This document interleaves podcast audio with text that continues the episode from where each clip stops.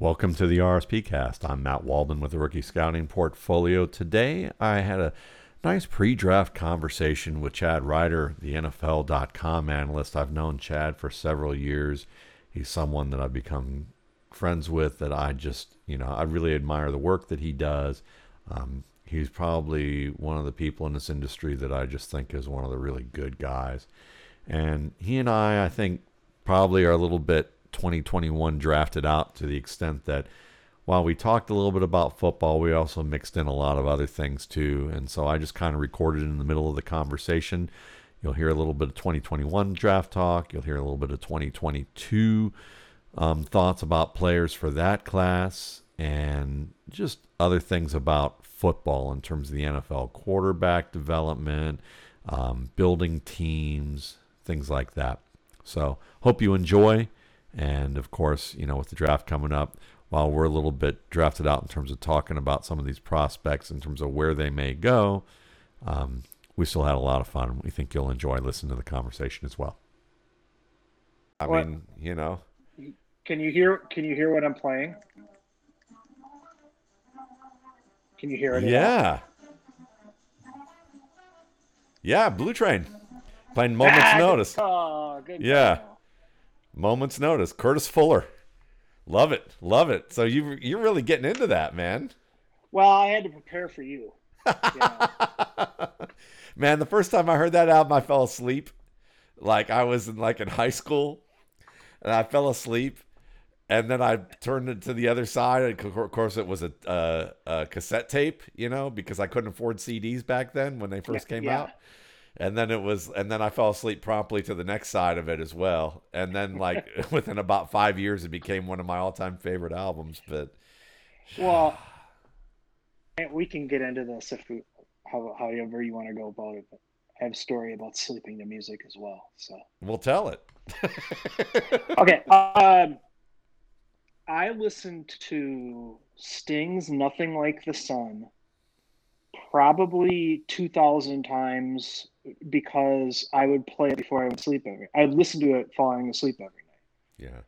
And so that album, Fleetwood Mac, Tusk, Steely Dan, Asia. There's just a you know some of that stuff that's just comfortable and you know. So. I'm I'm the same way. I mean, it's funny now. Music now, movies are that way for me, and some soundtracks mm. are that way. Like um, it sounds. I love the movie Million Dollar Baby. As depressing as I think it is for a lot of people.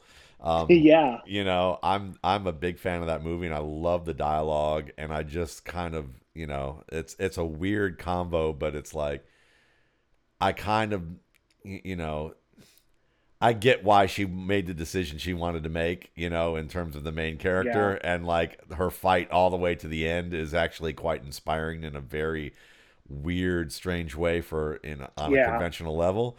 But the music is so gentle, you know, and and and it's just like for some reason, and because of the volume and the way that the the movie goes, it's like and it's an it can be a very intense watch but after you've seen it like 10 or 15 times like me you know yeah. it's like i just i fall right out like late at night putting putting that movie on and that's and it seems like a creepy bedtime story considering the ending, but yeah, it's like yeah, you, you don't you don't wake up in the middle of the night.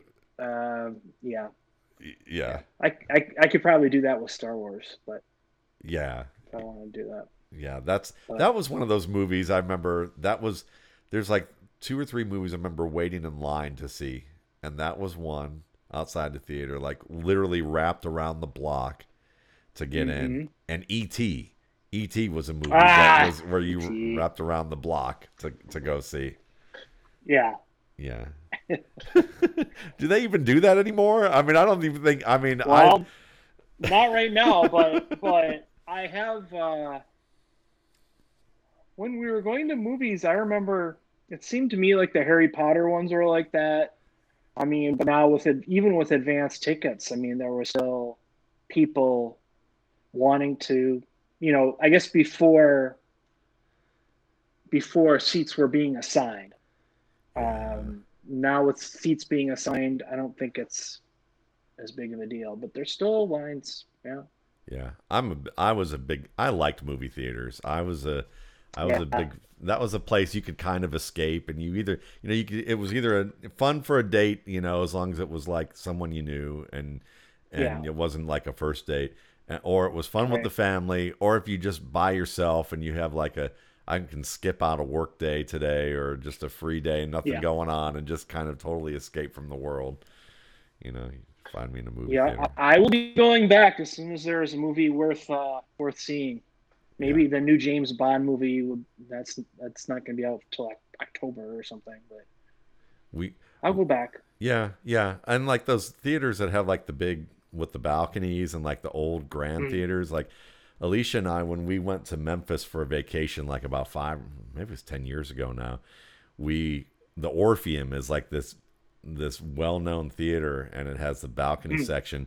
And we decided one night after we kind of hit like um, Memphis's walk area. I don't remember the name Mhm. of the area. Um, Bourbon. I'm not. Um, Beale uh, Street. Beale Street. That's right. Beale Street Blues. That's what I was trying to think of Is Beale Street. Yep. And we we decided to go to a movie and we checked out a double feature of Psycho and The Shining and kids were literally dressed up like had gone like they Oh. had like formal dances and they went to Oh. the movie after the dances or before I don't Oh. know and they were sitting in front of us in the balcony and watching them kind of react to seeing these movies for the first time was as much fun as watching the movies in in that, in that theater so Oh my god! wow. Man I thought you were gonna say they were like dressing up like the characters, like a Rocky Horror Picture Show thing. I'm like, wow that would be kind of creepy. Yeah. it really would, but kind of cool too in a weird way. I could see that happening like in a downtown area of like Atlanta, Yeah. but yeah, I don't know about Memphis. You know, right? Right. Uh, wow. So, so yeah, so how's your, you know, as someone who's, you, you know, you know, been researching the draft and being, you know, you're an NFL.com researcher, you're doing these great videos, you know, at NFL.com and and you've been, you know, before that you were CBS and and NFL Draft Scout and doing all this great work. I mean, where are you just personally at this point of the the the, the season? Are you just like like me? Are you just like let's just talk about anything but the draft at this point? uh, I I am I am sort of at that point because uh, unless there's actual news, like today, Teddy Bridgewater getting traded, um, you know, the rest of it's just kind of noise. It sort of reminds me of you go like we're just talking about movie theaters, right? You're going into a movie theater, everybody's piling into their seats, and there's this din because everybody's just talking to the people that they're with and blah blah, blah and it's really loud. And then the and then the lights come down and then everybody shuts up. Well, except for that one person who doesn't shut up. But most everybody else shuts up, and and th- that's what f- Thursday night at seven o'clock will be. You know, the lights come down. We just see what happens. and then And, Bloom uh, will be talking. I'm gonna, I needed to use this clip. I'm going to take this clip and use it on my show for for Thursday. But anyway, go ahead. I'm sorry. no, I mean that's that's where I'm at too. Um, I'm I'm actually working on the 2022 class right now. Um, so um, I'm kind of past this draft, other than just watching it and enjoying it. Um, you know, I'll be doing my grades for NFL.com and stuff like that. But really, like my my mind is on the next group, um, getting to know them. That's nice. So do Yeah. you I mean just with like I- see people on on Twitter and on social media who they just get all up in arms about everybody's takes and everybody's thoughts about stuff and well, I mean I think it's fun to a degree to indulge in that to, at some point. To me, I don't do it super seriously cuz it's kind of at the end of the day, it's like Yeah, it's just it, like you said it is just noise. it's just noise but you know people they want to talk about it and so that's great that they want to talk about it i mean that's Yeah. the whole purpose that's why it's fun uh, and uh, you know the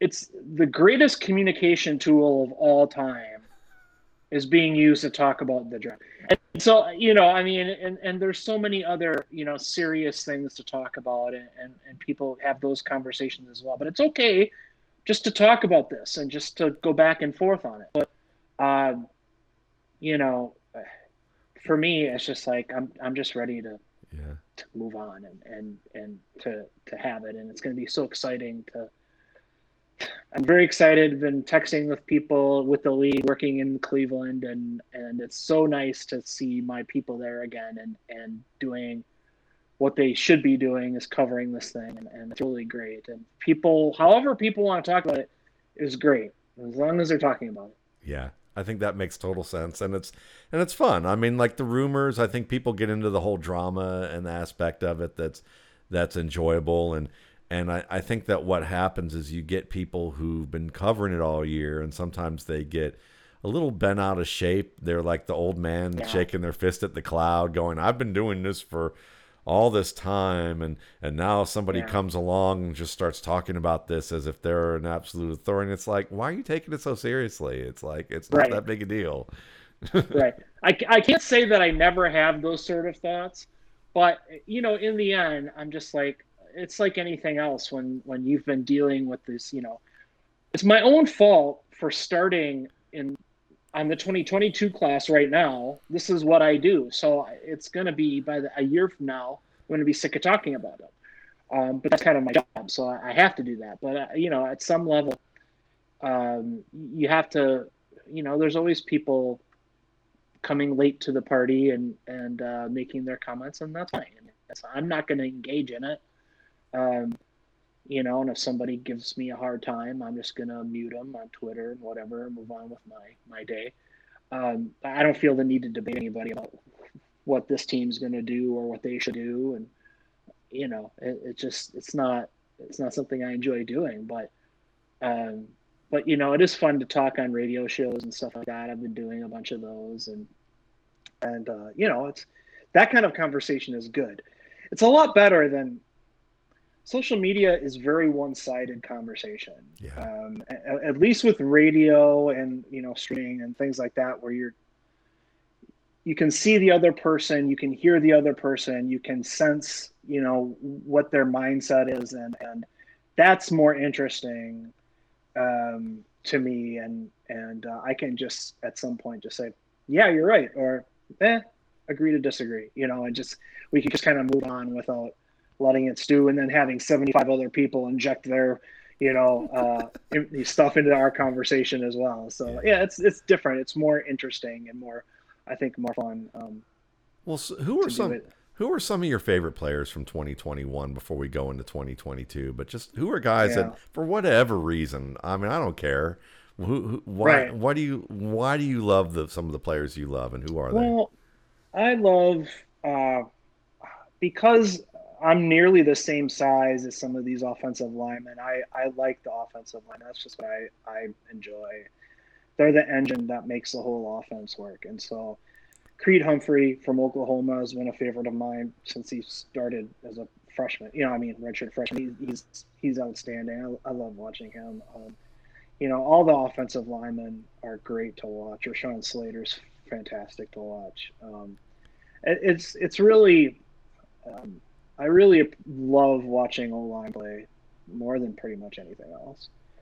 Um, you know, uh, I think in terms of favorites, like I don't know if I have a favorite among the quarterback class. Really, I, I wish we could have seen more of Trey Lance this year. Yeah. Um, and, and and I really do because he's he's got so many fantastic tools. It's it's going to be fun to watch him. Uh, I'm really rooting for him and Justin Fields to be like fantastic because especially the further they fall, the harder I'm going to root for them. Yeah. Um, if either of them fall, maybe they won't. Um, um, you know, I, I, think it's really, um, you know, a, a, really, it's a good, it's a great story when guys, again, the Deshaun Watsons and, and some other guys that go a little bit later than they should based on their talent, Lamar Jackson, for example those guys really, um, when they succeed, Teddy Bridgewater, who got traded today, you know, he's a perfect example of a guy who should have gone way earlier than 32nd. And if not for a severe leg injury, you know, who knows what would happen. So those are the guys that I, I really uh, root for. Um, tight ends, I love all tight ends because they're so underutilized in college. It's it's not even fun. Um, well, other than Kyle Pitts, of course, which you know sure. that's a no brainer using him. But Pat Freiermuth, I just felt bad for him this last year because their ter- offense was so terrible at Penn State. Um, you know, he he could have been playing in the pros honestly last year. Uh, you know, he's he's that talented, but I think he's going to end up being a great pro. Yeah. Um, you know, um, and I can't. I, you know, there's a lot of interesting guys like Asante Samuel Jr. for example. Um, not a lot of 5'10", 180 pound cornerbacks are taken in the first round. They just they just aren't. You can get to be 5'10", but those guys are usually like closer to 200 pounds, a little thicker. Um, he's an interesting story and just a heck of a player, and, and I want him on my team. Um, I'll be really interested to see where, where he goes, just because uh, two teams break away. And, you know, size is an interesting thing in this year's draft because you've got all these receivers, too, right? That are five seven, you know, one eighty five like Rondale Moore and and Elijah Moore at five nine, one eighty something, dripping wet. Um, Tutu Atwell, one forty nine or whatever it was. Uh, it just there's a lot of size issues, and, and the tackle class, um, Alijah Vera-Tucker like thirty two and one eighths arms. I mean, you don't that that length is not usually selected in the first round. Um, certainly not for a tackle prospect. And so I'll be really interested. In, and Rashawn Slater also doesn't have great legs. So how much? It'll be interesting to see how teams if they pay attention to that or do they watch the film. You know what? What are they? How how much of an issue is it for for these guys? Um, who are outstanding players but don't have the length and don't have the the um, you know, typical frame. DeVonta Smith at 166 or whatever he weighed at, you know.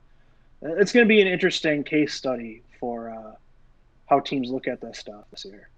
Yeah, for sure. And it's and it's you mentioned a, a, a lot of pl- great players in terms of just like in terms of prospects.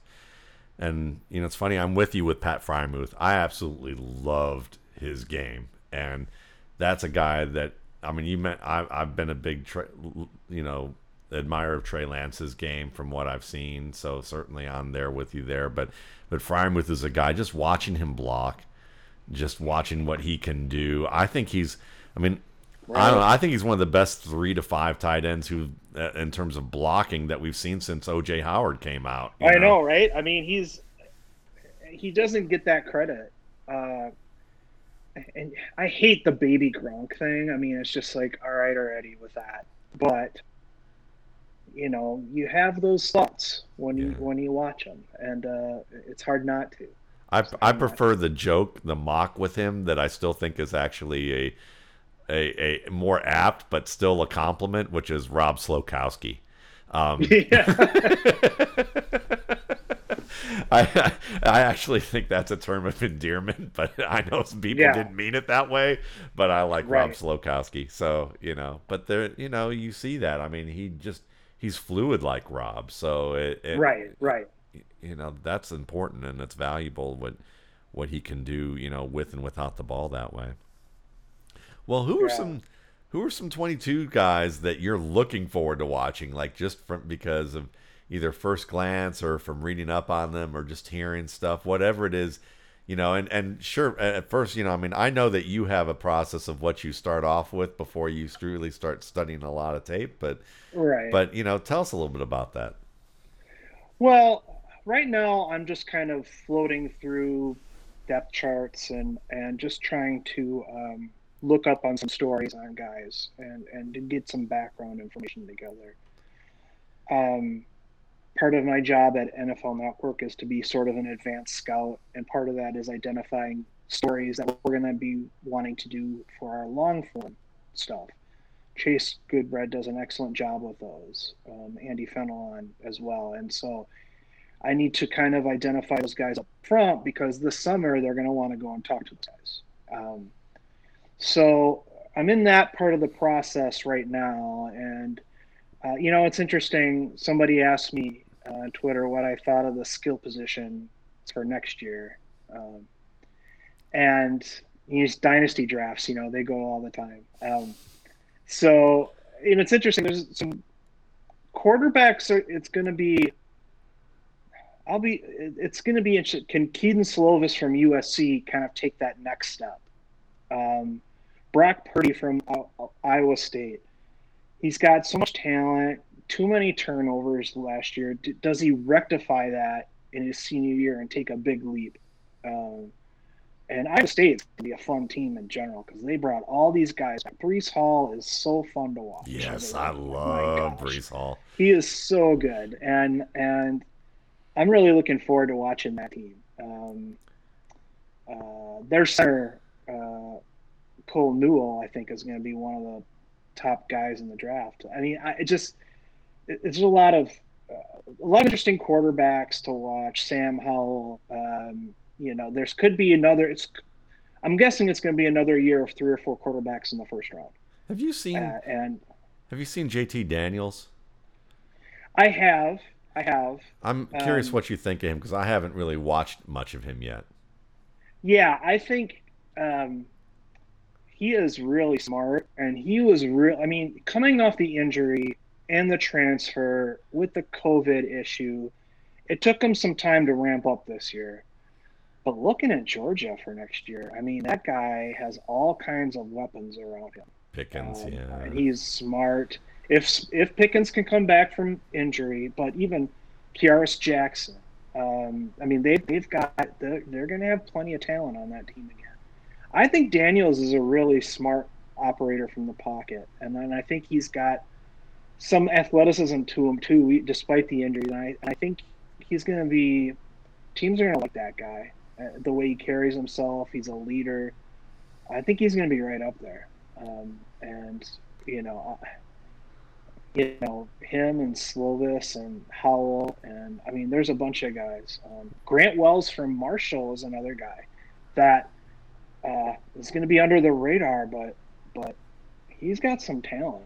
Um, the running back class is going to be excellent with Hall um, a bunch of other guys that my brain yeah. is freezing. Bijan Bijan Robinson out of yeah. Texas is uh, he may not be eligible, but just watching. He's not eligible, but yeah. he's excellent. Yeah, yeah, he's unbelievable. But I'm. Um, I'm trying to, you know, Zamir White is an interesting pro, interesting pro prospect. That'll be. I mean, he's not as great as some of the other guys that I think are that we could probably bring up. But I'm trying to think of but who else. Ta- I mean, he's talented for sure. yeah, I mean, he's he's. I thought he might come out uh, you know, looking at him in 2019, I thought, oh, this guy could be so good that he's got to come out, you know, after this year. And it didn't really turn out that way, and he made the right decision um, going back. But, but man, um, I'm just gonna pull up my list here because I'm old and I don't remember anything. Uh, while you're while you're looking at that, David Bell out of Purdue, that's another guy yes, that I'm yes. a big fan. You know, if you like Rondale Moore, wait till you see David Bell. I love Ron. I love him so much more than Rondale Moore. Yeah. Oh my gosh! And Me now too. I just have to. I have to remember to keep David Bell and Ronnie Bell from Michigan separate because Ronnie Bell's also talented, but David Bell is another level with his foot quickness and his reliability as a receiver. I mean, he's he's explosive. and he's first round quality guy. Yeah. Um, who else did we? Need? Oh, Spencer Rattler from Oklahoma, of course. Oh yeah. Uh, you know, dual threat guy again, sort of in the Baker Mayfield. Well, he's six foot tall, but you know, super athletic, rocket arm. He's he's going to be in that first round conversation next year. Carson Strong from Nevada, another guy. We're going to be another Mountain West quarterback. We're going to be talking about. Um, you know, lots of guys, lots of guys. Bo Nix. Bo Nix is so interesting because he's such a gunslinger that he could either like become a Heisman Trophy candidate next year, or he could lose the starting job. You have no idea what that dude's going to do. Um, so he's going to be a lot of fun to watch. Um, just checking out my list here. Isaiah Spiller from Texas. I was A&M. about to bring How him good up. is that guy? Yeah. Yeah. Oh my gosh, so explosive. Um, yeah, Kennedy Brooks out of OU. Smart yeah. back, smart back. You know. Right, right. Very, very Trey Sermon like, don't you think? I mean, yeah. do you think? I mean, like in terms of his ability to see things and and despite being larger, that doesn't stop him from finding where he needs to go. No, right? I mean, a that's doubt. the way I look. Um, yeah. So um, lots of oh Tyler Goodson from Iowa. Have you? He's he's another uh, junior, and he's going to follow my favorite prospect coming that could have left for last year this draft, but is coming back for next year. Tyler Lindenbaum from Linderbaum from uh, Iowa. Um, uh, just one of those zone centers that is going to struggle to be over 300 pounds, but who cares? Because he's he is tough, he is strong, and I just love watching him play. And so, uh, you know, Iowa's offense is going to be pretty good again next year, and uh, Goodson running behind that uh, offensive line. Well, we're gonna have to. We're gonna. We'll definitely watch Linderbaum um, together, mm-hmm. and we got that queued up in the coming weeks, so that should be a lot of fun. We'll do a film room on him, but uh, yeah, that just sounds that sounds great. well, and then receivers for next year, since I have it up, you know, uh, the Ohio State guys, Olave and and Garrett Wilson, um, Pickens, as we mentioned, Bell, Frank Ladson from Clemson is another name we're going to hear. Drake London from USC, he was their best guy last year. Uh, so John Metchie from Alabama. I mean, there's so tons of names. There's, I don't know that the group will be as deep at receiver next year as it was this the last couple of years, but there's going to be some good names at the top. Yeah, it, they they keep coming. Do you think the NFL? Do you think the NFL is looking at how these offenses are kind of churning out guys? Do you think they give any kind of um, look at future years and think, well, we've got this number of guys coming out that it makes their decision making process feel like, well, if that quarterback doesn't hit right away year one or even midway through year two, we're just going to ditch him by the side of the road. I mean, do you Yeah. think that's happening now more than ever? Yeah, absolutely. And you've seen it not only with in the draft, but with free agency. Uh, Teddy Bridgewater out the door after a year. Uh, coaches don't have time to wait around for a guy to figure it out. And they need to win or else they're gone. So, and so, but in terms of can you not take a quarterback this year or another position, and then because you expect them to be good next year, you, I don't think you can, not in the early rounds anyway. You can't really think that way, but you and you also don't want to be a slave to like some of the some people are saying if they don't get a quarterback this year, they're never going to find a quarterback. Well, that's not true either. Um, you know, so I think you kind of have to deal with one year at a time for the draft, but there will be guys in next year's draft that you can work with. And and I think we're at the point now especially with the underclassmen influx and how guys are so much ready. Freshmen and sophomores are just so ready to play in college now. Um, and it didn't used to be that way. And and I think part of it is that high schools are running the same kind of stuff that colleges are running and now NFL teams are running I mean it's it's become it's almost become like a a small communities football program where the, the the fourth and fifth graders are running the same offense that the high school runs, so you can run the same guys all the way up through the youth program. Um, and so I think you know more more three four receiver sets in high school, more three four receiver sets in college, and it's getting into the pros and and um, I think NFL teams are also more willing the good coaches are more willing to change their schemes to fit what their what their players are capable of. And if you need that receiver to have an impact in year one, you better have a fairly simple route tree or a, or a, a, a thin playbook for him, um, relatively speaking, so that he knows what he's doing out there and that he and his community, he and his quarterback are on the same page. Um, and uh, so I think teams are starting to understand that they're trying to simplify. I, I don't know if it, you know, at one level, teams' playbooks aren't necessarily getting thinner, but I think you can run fewer plays.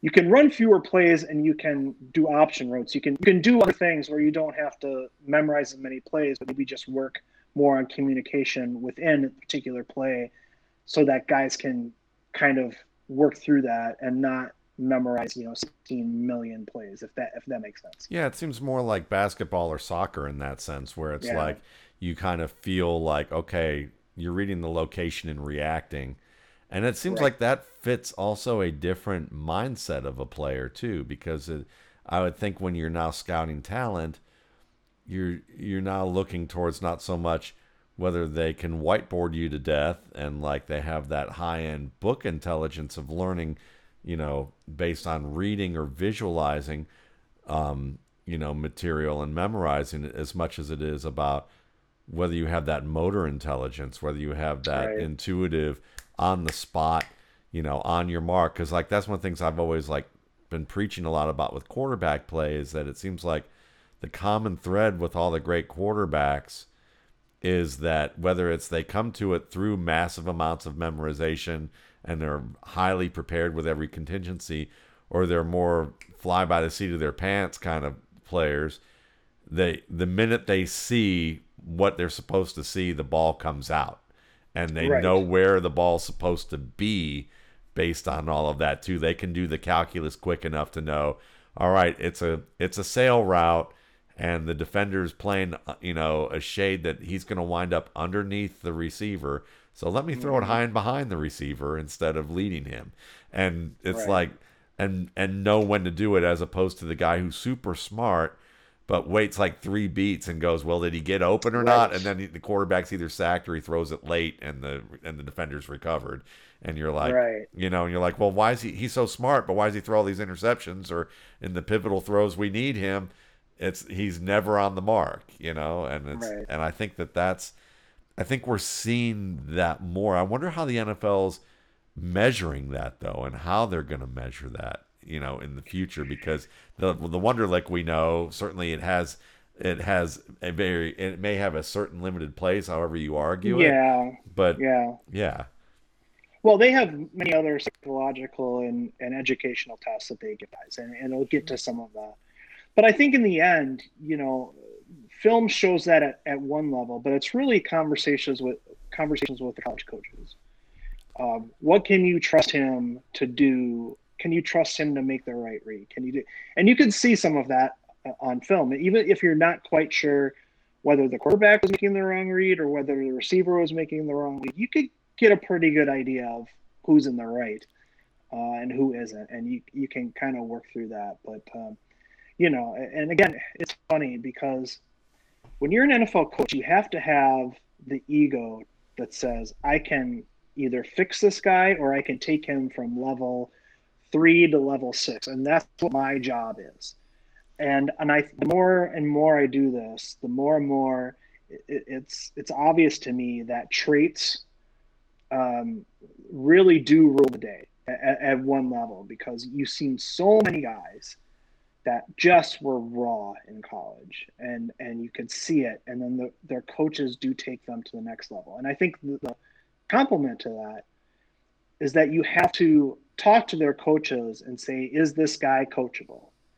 Um, is he is he going to get frustrated if i try to teach him something? You know those conversations plus traits are really a, you know a big deal in the process. And um, you know i think that's that's why you can't just go off college stats. That's why you just can't you know you, you have to know a lot about the player um, and be able to trust your coaches you know. I think Buffalo and Josh Allen's a good example of that. yes yes exactly. And and you have to build the team around him too.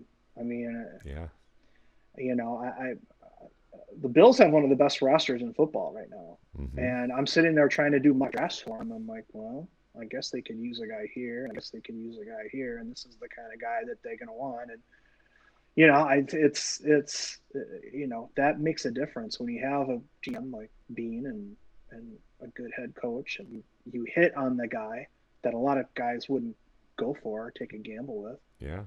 Um, it makes it makes a big difference. So what about so what about the Bills? I mean, I was asked the other day about this because they said, "Where do you stand on running backs early in the draft?" and and and you know, are you do you have a firm stance one way or the other? And I said, "No." I mean, for me, it was, well, the Bills are one to two games away from a Super Bowl, and they have that great roster. If you feel like the running back's going to tie the offense together, in a way that makes them even more dynamic, why wouldn't you pick the best one that you think's available to you on the board?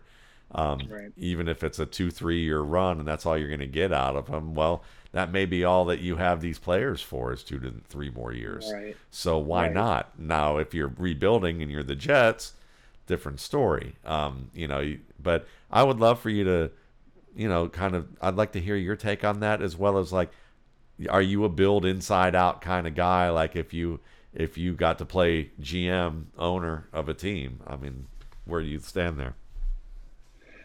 Uh, I think. I think, other than it would be difficult for me to pick a running back in the first 20 picks. Uh, the last guy I thought was probably really worth that was Adrian Peterson. Um, simply because of, of the attrition at the position. Yeah. Um, now, for Buffalo, they're picking late in every round. So if they love somebody at the end of the second round, and they're not thrilled with Singletary and Moss, well, I don't blame them for that. I wouldn't blame them for making that pick if, if there is a guy available. I'm, I'm not sure that I'm not sure there's a guy available this year's draft that I would take at that point because the top guys would be gone by then. Um, and I'm not sure I would pull up anybody from the third round. Um, Michael Carter potentially is a late second for the right. I don't know that that's what they want. Yeah. Um, I think they want a different kind of back. So I think they can meet that need in the third round, fourth round this year. I don't know that Devin Singletary has done as an NFL running back. I don't know when that was decided. Right. Um, but I, I, think um, you can make that happen. And we've seen enough running backs from the fourth, fifth, sixth round become special players that uh, you can you can wait. I think you can wait on that, and and I think really the first two rounds it's a conversation, but once you hit the third round, then it's really just the best guy that's on your board, and, and regardless of position, and um, you know, if you're not going to get a special special guy at the very top of the draft, then or at the top of the second round, I mean, I think I think that's when I think we see that with that run and running back to the top of the second round. Um, because you're not beholden to them for four to five years necessarily and, and don't have the investment. Um, but you know we've seen some pretty good running backs step in and be a integral part of teams, and um, so I, I don't think it's the position's not dead, quote dead. Um, I don't think that at all. But do you, do you think the pocket? Do you think the pocket quarterback's dead? The no. way people talk about, it? yeah. Why not? No, no, because uh, the well, if Kyle Trask makes it, then we know that the pocket quarterback is not dead. Okay, okay. Mac Mac Jones. No, I think a pocket quarterback, um, and I think the reason why Mac Jones is as highly thought of, uh, we'll see when the draft actually happens. But if he goes high, I think the pocket quarterback still has a role in the league if he can make decisions quickly and until if he can read and get the ball out quickly and distribute the ball to playmakers, he can make it. If he he has much less of a margin of error though, um, as a younger quarter or as a uh, more athletic quarterback, and so it, it's it's it's the flip side of of what we did 20 years ago, right? I mean, this is, I, I think, I think the reason for that is that defenses are just so much faster now. Um, you cannot hold the ball for any period of time against an average to above average defense. You yeah. just can't. Um, and and so he's got to be able. Now, Mac Jones is not a statue by any stretch. No. Um, and he has some ability to move within the pocket. So he has a chance of making it. Um, Kyle Trask, maybe not as much. Um, and some other guys that are just so I think it's hard for an un, totally unathletic quarterback, but I think a pocket passer has to have at least average athleticism for the position. But if he can make that quick read and quick throw, um, he's going to be fine.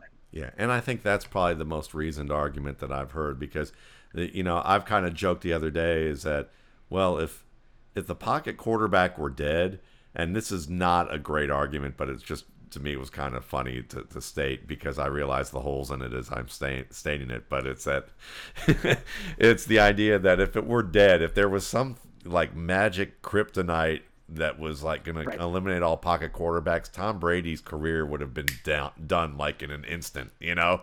And it's like yeah. they would have found the antidote to a Tom Brady if if well, that were the case.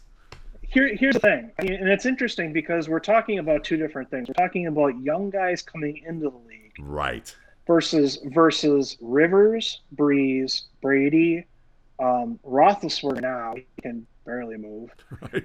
Those guys have been in the league long enough where they can they're used to the speed of the game and they know the decisions and they so I think that's why I don't liken Jones to Brady because Tom Brady was not Tom Brady when he entered the NFL. No, he wasn't.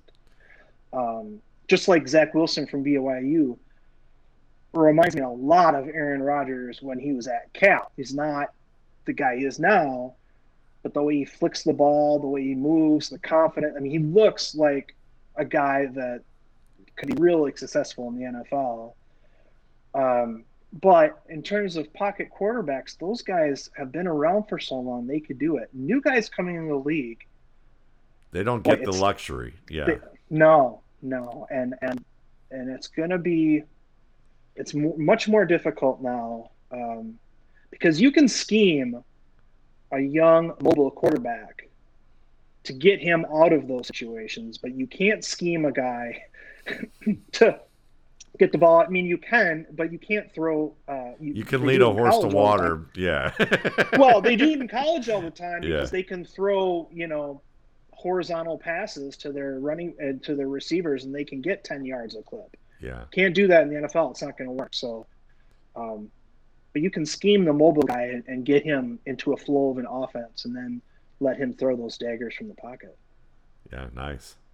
So listen, we got we we could talk football if you want. We could talk whatever you want to talk about at this point. I really don't care. I mean, we're at a point that you know I I like getting a chance to just kind of chop it up with you any how any way you want. Yeah. But like I laugh because like I think about like the the Packers stuff in the background. Like when I was growing up watching football, it's funny. Like you know I grew up in Cleveland and my grandmother used to tell stories about the Browns playing the Packers. So like the Packers were like were kind of like the royalty of football, like you know even even the Clevelanders who who lived in the heyday of like Otto Graham and Jim Brown and all those people. So it's fascinating to me. But now the drafts in Cleveland, I sent Ben Fennell a picture of a Polish boy and um, I don't know if you know what a Polish boy is. No. But, okay, no. it's a it's a it sounds weird when I just said that, but it's a it's actually a Cleveland dish. It's a it's a kielbasa and a plain bun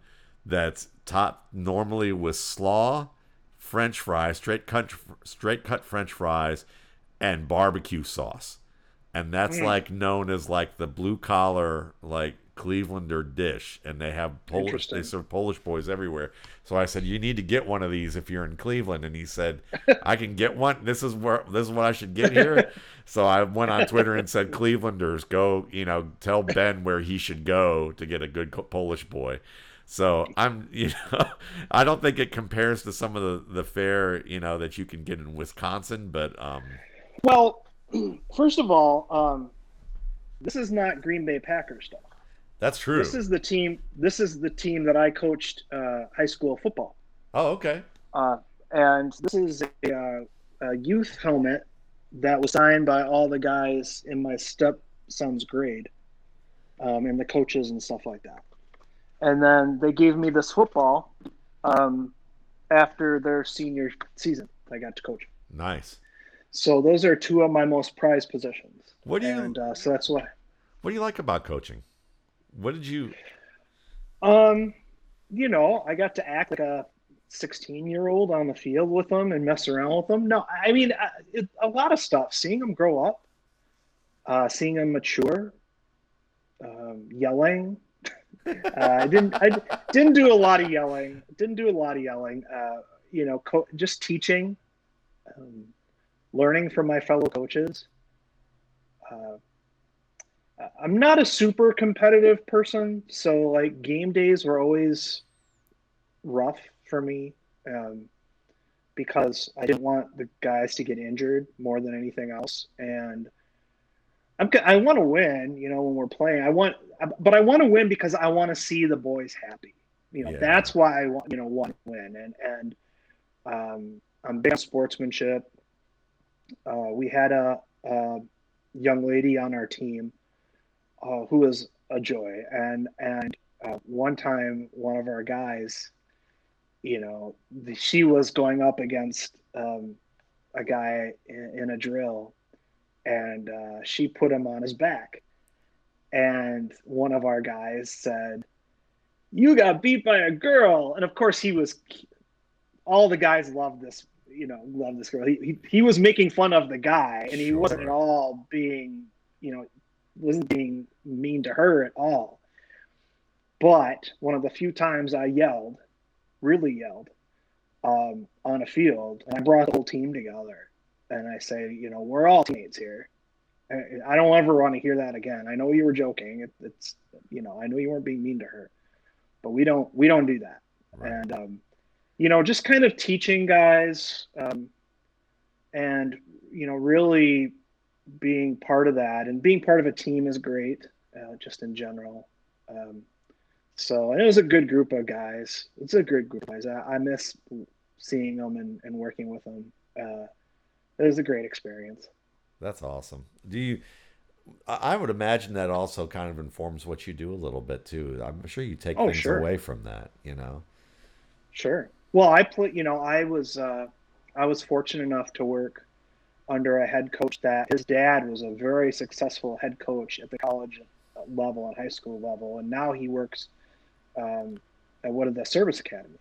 And um, and another guy played small division football, um, and you know it was a lot of fun to work with. So I learned a lot from the coaches, uh, and I already knew this, and I already people in sports media sometimes forget that these guys are kids, um, and, and they're or they're people, uh, and saying certain things that I would never say about anybody because they're working very hard yeah. uh, to entertain us with their skills and and um, you know so that drove that home even a little bit more to me and um, as well as coaches you know uh, and it was very valuable. It was just super valuable experience. Uh, I talked with I talk with Matt Bowen about this regularly um, because obviously he's he's a very successful coach too now in the Chicago area, and um, I'm hoping to get to one of his practices this summer. But um, yeah, we agree. It's I. If, anybody watching this, if you ever think about volunteer coaching with somebody, just go do it. Just go do it, whatever sport it is. I can't recommend it enough. Nice. So what's Matt Bowen like a little bit? You know, I've met I see Matt the Senior Bowl every once in a while. And mm-hmm. like like it's funny we've never like properly met, but like we Oh, okay. We but like I'll see him at the same at the same restaurant that we all ended up going to and then oh, like sure. and he'll like I'll look at him and he'll look at me and like we both know each of each other on some level, yeah. like like we recognize each other and like nod and then that's about it you know. But I, uh, Matt, seems... you need to introduce yourself through Twitter and get to know Matt. He's legitimately one of the nicest guys, very smart. You would love talking football with him. Sweet. Honestly, Sweet. do it. Do it today. Do okay. it today because he's really uh, a, a, great guy and.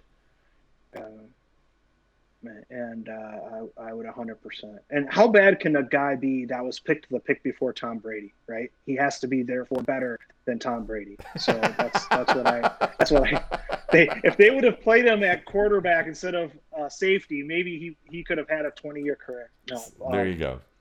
Just a fantastic, just fantastic guy. Who are guys you learned from um, over the years when you were getting started? Because I certainly learned from you, um, and and and I certainly appreciate you. For those who are listening, don't know. I mean, I I certainly appreciate Chad for you know his mentorship and for his feedback and just kind of seeing how it's done and being able to ask questions and and to get his feedback about things and and I enjoyed that and just kind of learning the logistics as well of like how do you make sure you have available games and all those types of things that you, you would ask when you're trying to start up and do this stuff. So who was that for you? Because certainly it seemed like I wonder who that would be. Well, when I started doing this stuff 20 years ago, there were not a lot of websites doing it. There were some. Um, Dan Shonka from Ourlads has been doing it a long time, and so uh, you know he's a guy that uh, is really, really respected. Um, I've gotten to know um, Todd McShay a bit over the years, and he's an excellent guy, and uh, I like talking with him. Um, of course, all the guys at NFL Network that I work with now, from DJ to Lance, and and all, all these guys, um, you know, are good too. I've learned a lot from guys in the league over time. Um, a, a, lot of stuff I had to teach myself. Really, I mean, you can read stuff, but it's not the same as digging in and just putting in the hours uh, of learning and then trying to think what you think of a player and then go reading people you respect like Dan or Todd or anybody else and see how that meshes and then going back to the film if something doesn't seem right and just saying okay I'm going to go back and watch this and you either confirm what you thought or you say well you know if I would maybe I'll watch a different game and see what this and see if there's something because not, not everybody has time to watch every game of every player. So you have to try some different games and and um, you know see well maybe I missed that, and you have to be able to correct yourself. You have to be able to say, you know, first look on this guy, I thought X, but the more I watch and the more I realize I kind of got a bad impression that first time, and I have to re think about how I'm thinking about this guy and maybe tweak my initial evaluation. You have to be able to correct yourself. Um, not based on what other people say, but based on what what you're viewing and maybe coming into it a, in a different way, in a different mindset. Um, but in terms of you know real uh, real um, mentors and things like that, I, I tend to um, I looked at well, look, I looked at what Mel Kiper did was doing, and because uh, that's really you know, for TV he was it, you know, at that at that point really, um, and you know I was basically like, well, I can do that, I think. Um, I think I've told you this story before, but I'll just say it quickly again that I got started because I got the flu and I was knocked out on the couch for a week. And it happened to be bowl week between Christmas and New Year. So I watched every game. And I always loved the Packers ring up. So I'm like, well, I can write about the Packers and I can write about the draft. Made a website and just started going. Um, and, uh, you know, it just was uh, like, hey, I can watch college football and I can watch pro football. What's, what's better than this? So, um, that's kind of how I, how I got started, and I try to learn from. You know, to be honest with you, I learned from you, Matt. I learned from anybody that I, re- I there are a few people that I will go read their stuff because I know I will learn something, and um, and and so if you're not learning, you're either standing still or falling behind. Yeah. So, uh, you know, you have to you have to be willing you can't you can't think you know everything because if you think you know everything then you're not learning and then you're not growing yeah. so um, i think that's a you know what did you uh when did you i mean i mean i joke that like if you grew up in you know wisconsin or grew up in ohio that like basically it, you were inject football was injected into your veins at an early age. But yeah. I'd, I'd still say like when did you know that you were when did you knew you became a fan of football? Like how old were you? Well it's interesting. When i was younger i was actually much more into baseball.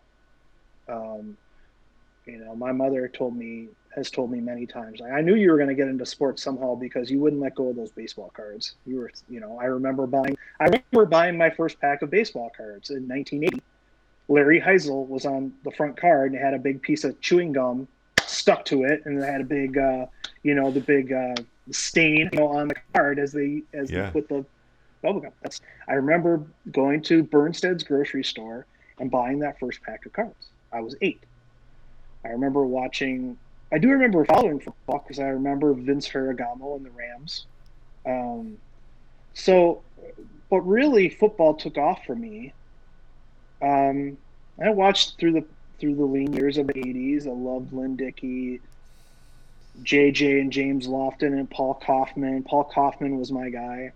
Um, but it really, it was really the Brett Favre era, and it really became because it just takes, it took Packer football to where it was in the '60s for my parents. Yeah. Uh, and so once that happened, it, it, became all about football for me, for the most part. Um, I love college basketball, but but it was it was all about football at that point. Um, yeah, yeah, I could see that. That's interesting, and it's funny what dictates those things. I remember, I mean, I collected baseball cards. I still have a ton of baseball and football cards. Um, that, but I have to look through and I mean, I I found it's interesting. Like I have some really good ones. I just don't know if they're even remotely in any condition that would be right. make them worth worthwhile. But um, I do have some like you know like rookie Ozzie Newsome and Joe Greene and Walter Payton and things like from the '70s. And but I used to. I literally used to plan skip days to go where I'd go to the library the day before and, and get books about football players, and then I would go home and and fake that I was sick and just read them out loud. You know, a, like in second, first or second grade. There's like a picture of me somewhere, uh, like a black and white photo of me somewhere of me asleep before I was like two or three years old with a football, like it was like my binky or something. Um, so it's kind of funny because I was the I was the kid in our neighborhood that that the that if we could play football every day, that would be cool. And then I started getting annoyed when video games got popular and Super Mario yeah. Mario started to become a big deal and people I knew we were in trouble when like my friends we were all getting together to play football and they're like one more game, let's play one more game of Mario and they're sitting inside doing that and I'm like, yeah. "Come on guys, let's go. You know, let's go to the park and let's play, you know." And, and... I had a left-handed friend uh, and we would pretend to be um, like uh, uh, you know Montana and Rice or Steve Young and Rice. You know, like when we were younger. Um, um, and you know, it's funny that you say that because apparently my mom has a, a report that I wrote when I was like six or seven about Bart Starr.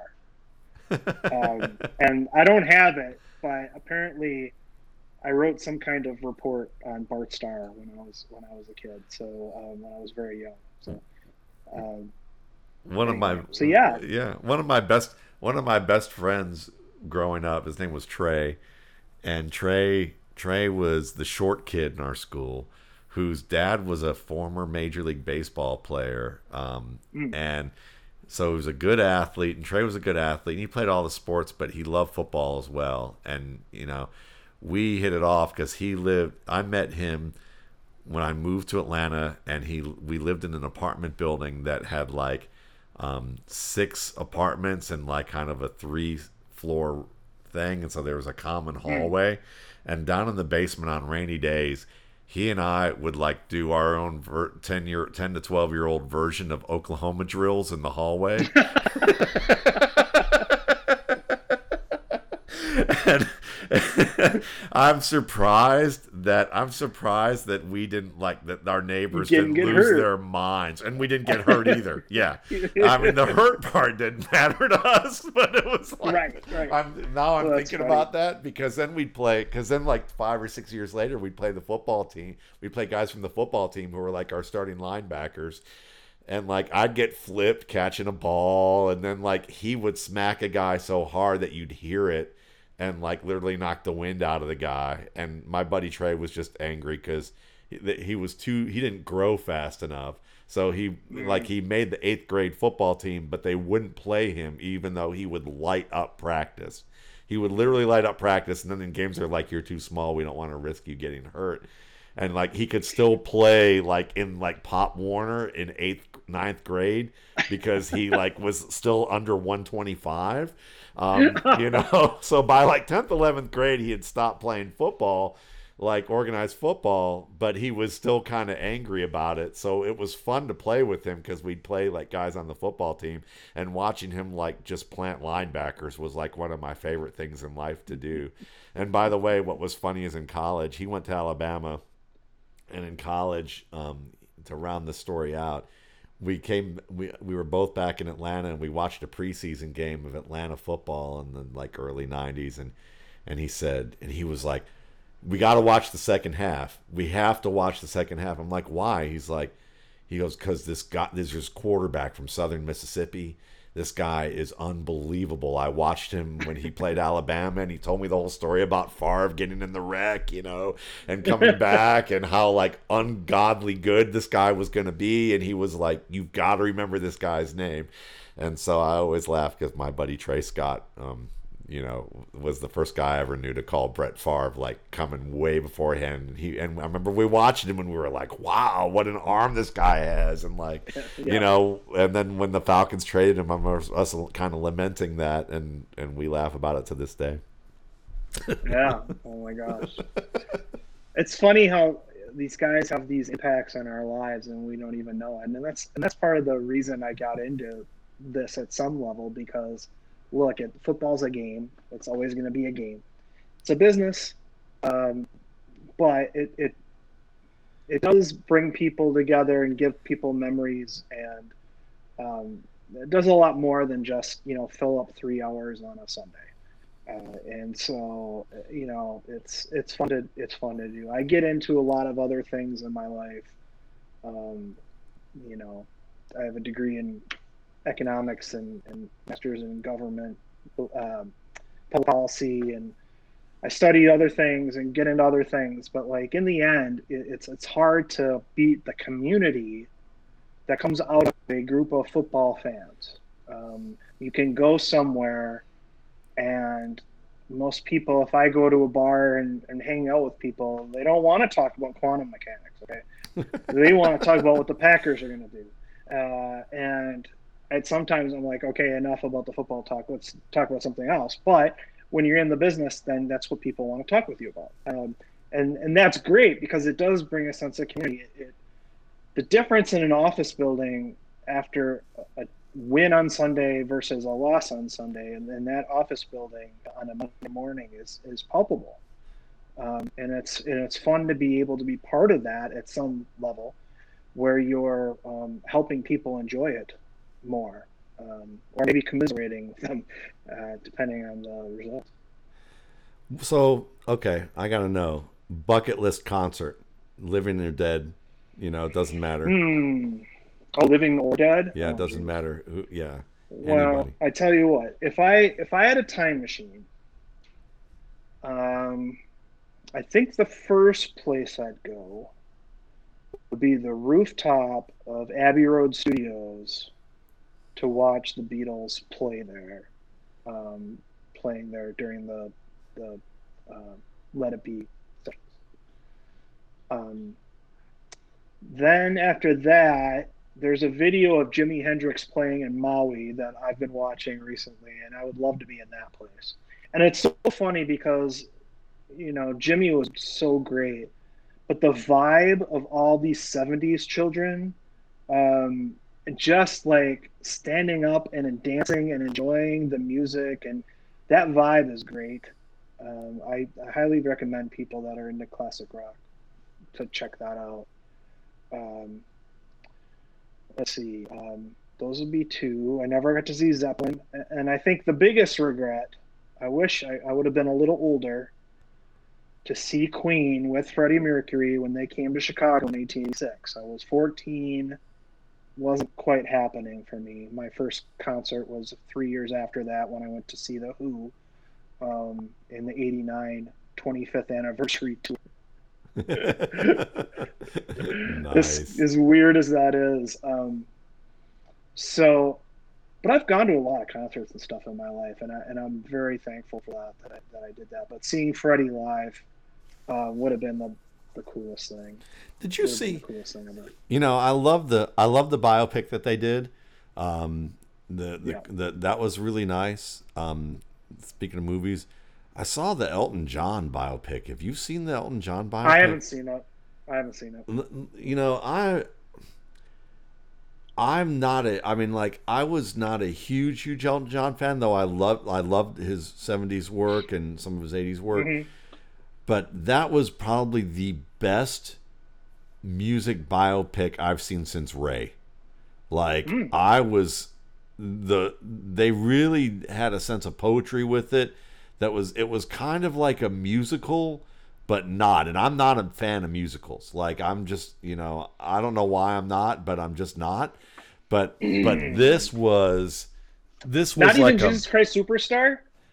I haven't seen Jesus Christ Superstar, so that's probably why I'm not a fan of musicals. Okay, well, first of all, you don't have to see it. Just listen to the concept album because it started as a oh, concept album, and then it, yeah, the concept album is all, all I really care about. Um, but anyway, but yeah, I'm, I'm sorry. But no, yeah, but no, no, I, I get you. you. That's great. Um, so so yeah, the, but yeah, that's a that's a great one. I would definitely, I would highly recommend okay. anybody out there. Yeah, I, am still behind on movies and shows and stuff. I haven't seen anything. I, I'm maybe that'll be on my list this summer. I don't know, but um, I'm the same. I've been getting into chess, but uh, yeah, I mean, I've been getting into chess, but not because I've seen Queen's Gambit like everybody else. I've just got kind of back into chess, and uh, I don't know. I just haven't seen a lot. The last thing I watched was Game of Thrones. I think was the last thing that I actually made myself, you know, follow on a weekly basis.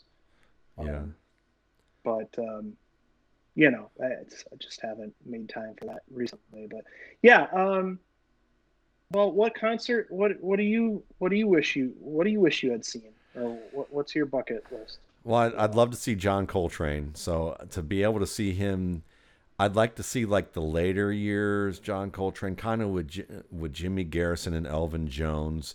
Um, you know, seeing them play like the Love Supreme kind of stuff. I I really like. I really l- would love that. So I think that would be a, a great concert. I'd like to, I, or I would have loved to seen him with Thelonious Monk, um, you know, playing at the five spot in New York. I'd like to go back and see Count Basie in Kansas City, like Count Basie's band mm. playing in Kansas City. I'd I would love to see Charlie Parker at the height of his at the height of his powers. Um, that would have been amazing. Um, I'd like to see Pearl Jam like in the '90s. I would have I would have liked to have seen them there. Um, I I would say Buddy Guy. I would love to go see Buddy Guy. Um, I just think he's an amazing guitarist, and I love you know I love good blues, and I think he'd be fantastic.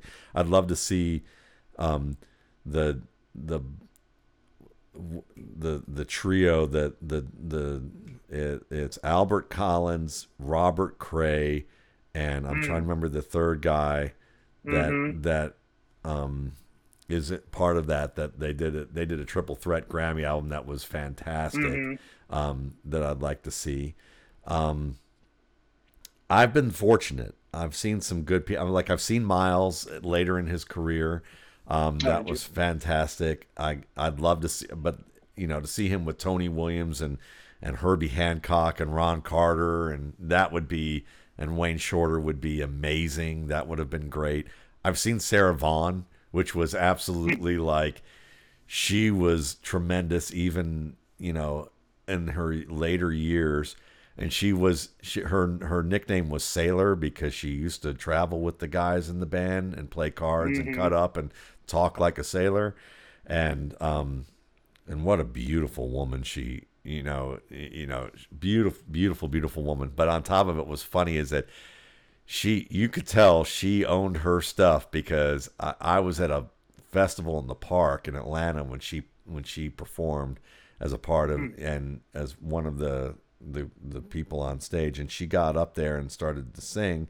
And the second song she stopped like 10 seconds in the second song and pointed at a dude who was record trying to record her oh, and, and literally was like listen you, you everyone in this park you need to tell this guy to put that camera away and turn it off turn it off and put it away or I'm staying standing here and I'm not singing another note for the next hour that I'm scheduled to be on stage. I've lost too much edge. You know, she she used different worded verbs than I'm words I'm using, but I've lost too much money to people for this kind of thing right here. For Oh, for wow. you know, so if you want to have a, I'll put on a hell of a show for you. But first, you got to get this guy to turn this stuff off. And it took all of about forty five seconds, and it was. she got back on, the, you know, but but Oh you had to love her for that. You know, nowadays it's like I don't know what she she probably. It's good that her time was before camera phones. That's all I got to right, say. You know, right, right. Yeah. She would have been the one that invent the bags with the lock string. You know, you know that you see. Like I went to see Chris Rock a number of years ago, and and uh, and he had like the the bag with the with the lock for the phones that you go when you go to, con- to the concert. We went to the Fox Theater in Atlanta and saw it, and I was like, "That's a good idea. That's cool." Huh. yeah, I was. Uh, yeah, you know, uh, as you were naming people off, it reminded me of. I actually had my buddy and I had tickets for Stevie Ray Vaughan's last show. It was in Wisconsin, and we decided that we would rather because that was the that was the weekend that we could move into the dorms as freshmen in college, and we decided hey, we're going to go up and have fun you know, and, and get all settled in and all that. So we didn't go to the show. Um, man! so in hindsight, probably not the right call, but Well, I've got a story like that that you're gonna you're gonna laugh about, and I'll tell you who this is afterwards because I'm not gonna mention it here, but the person. But so just before about two to three years before I went full time, and I was still kind of balancing everything. We had just moved from Athens to where I live now, and so financially things were still like going in a good direction, but still kind of in a spot where we were, you know, we we had a home that we rented out, but we had bought a new home, and I'm traveling back and forth from Athens to Atlanta to to commute to work and balance all this stuff. So financially, we're okay, but like any little thing could really set us off course. So around Christmas, we had rented out this, we had rented out our house to some students, and in Athens there was they got 18 inches of rain over a 24 hour period and it flooded the back of our house like the bedroom and like the hallway.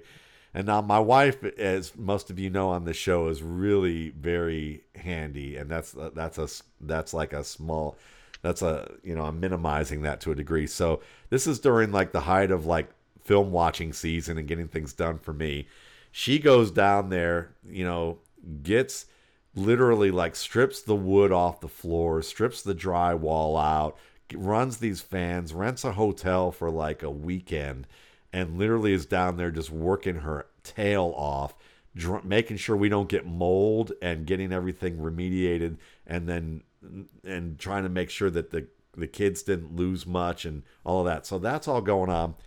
And we're at a point where it's like we could use some funds and I don't have enough coming in and there's not enough she doesn't have enough coming in with her job.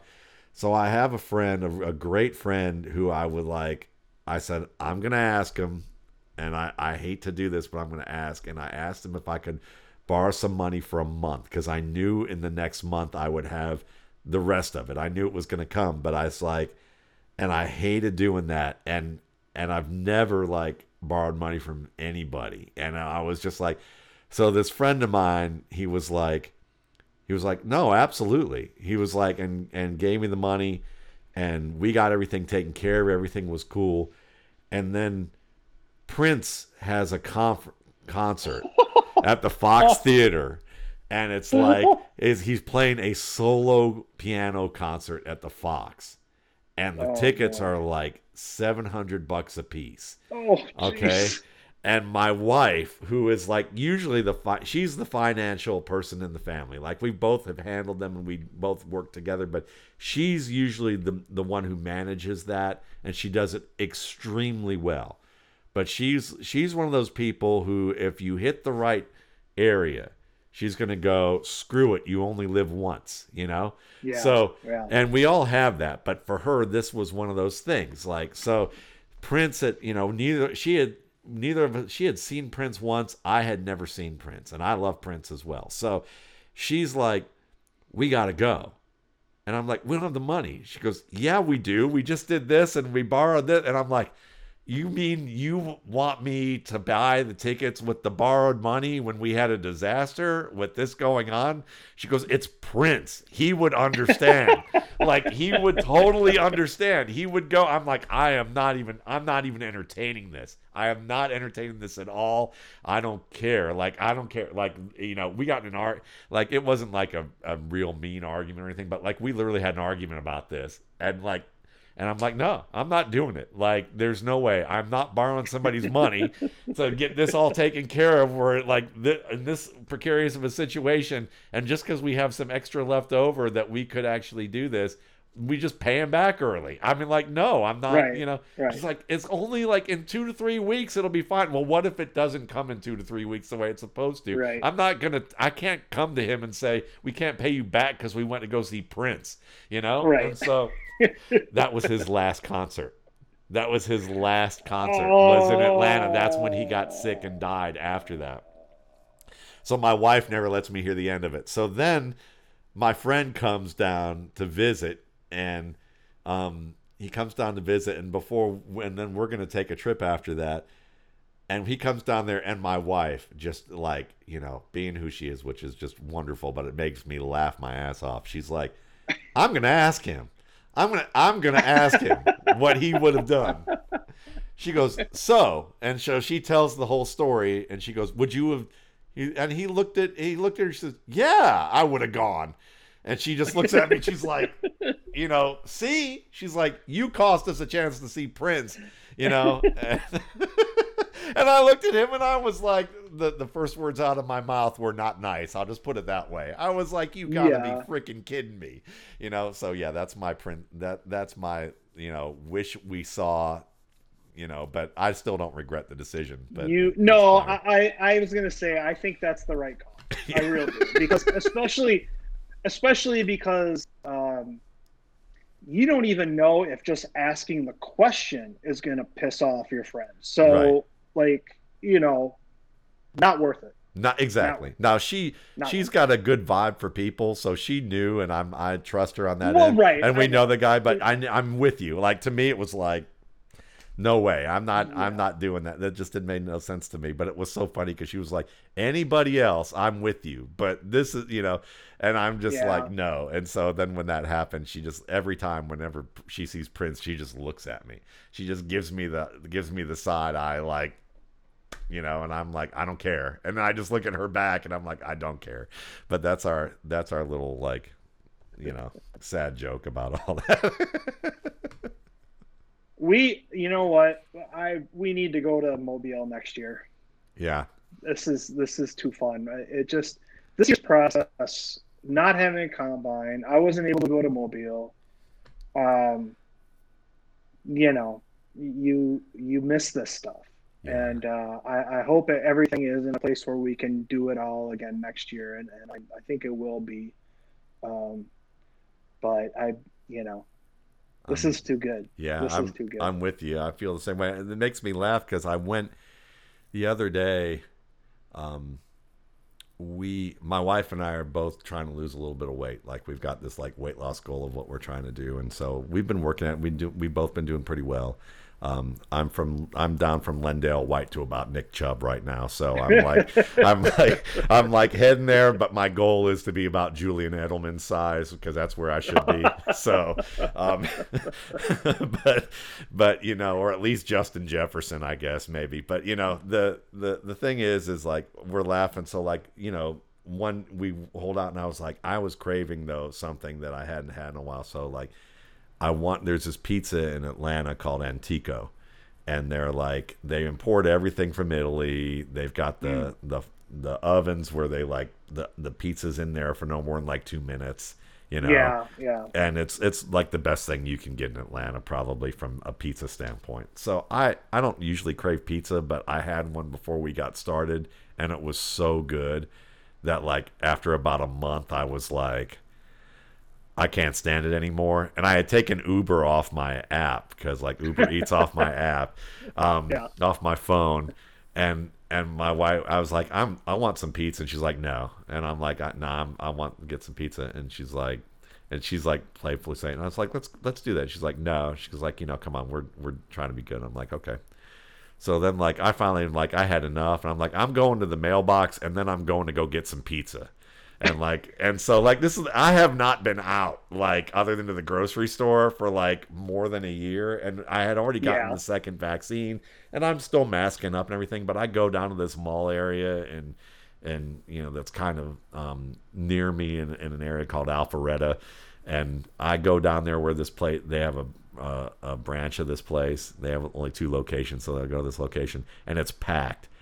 And part of me, I don't, I'm not one for panic attacks, but I I was really like on edge standing there in a crowd of people and was like, yeah, I'm not, I, I like called ahead and waited. And then they're like, it's to be two minutes. And I was only waiting two minutes in the store. And it was like so crowded. I'm like looking around. I'm going, I'm literally freaking out in here. Like, I'm like standing in the back. Let me stand face the refrigerator. I don't know. Like, where am I, you know?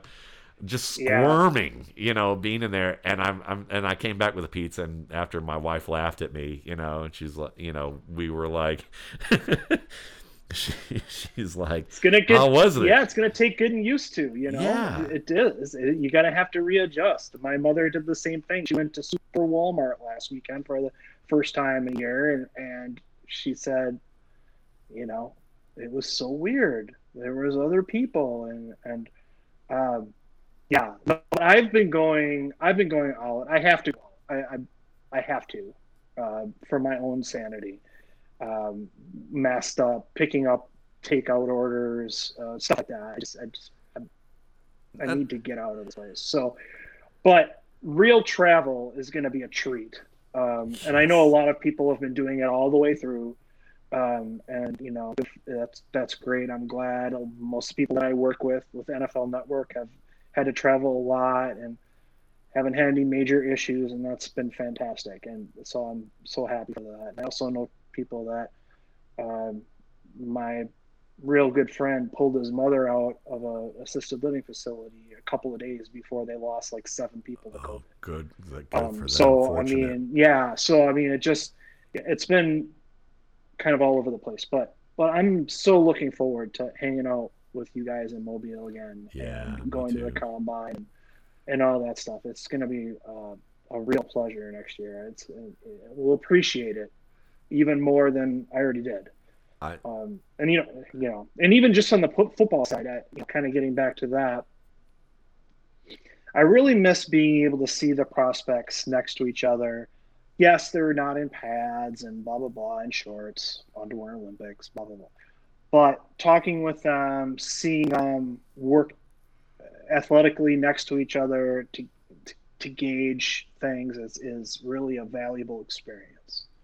Um, as is networking and everything else that goes on at the combine. So um, I miss that a lot, and you know, I, hopefully we'll be in a better place and we'll we'll get back there next year. Absolutely, I'm with you, and I, I do miss the networking part for sure with all this and hanging out with you and, and everybody else and and doing this. And I hope that you guys enjoyed us getting a chance to hang out and chop it up and just kind of see us kind of in the middle of things. And you know, it's always an honor to get a chance to like talk with Chad about the game, and it's just fun to have his friendship and and you know to be able to call him a friend. He's a great guy. He's one of the great guys in this industry.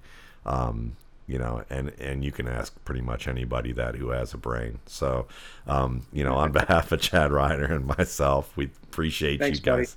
Thank you, and you guys have a good week, and hope that you get all the players you wanted on your team, or the players you needed better off. That might be the better thing. So, thanks, guys.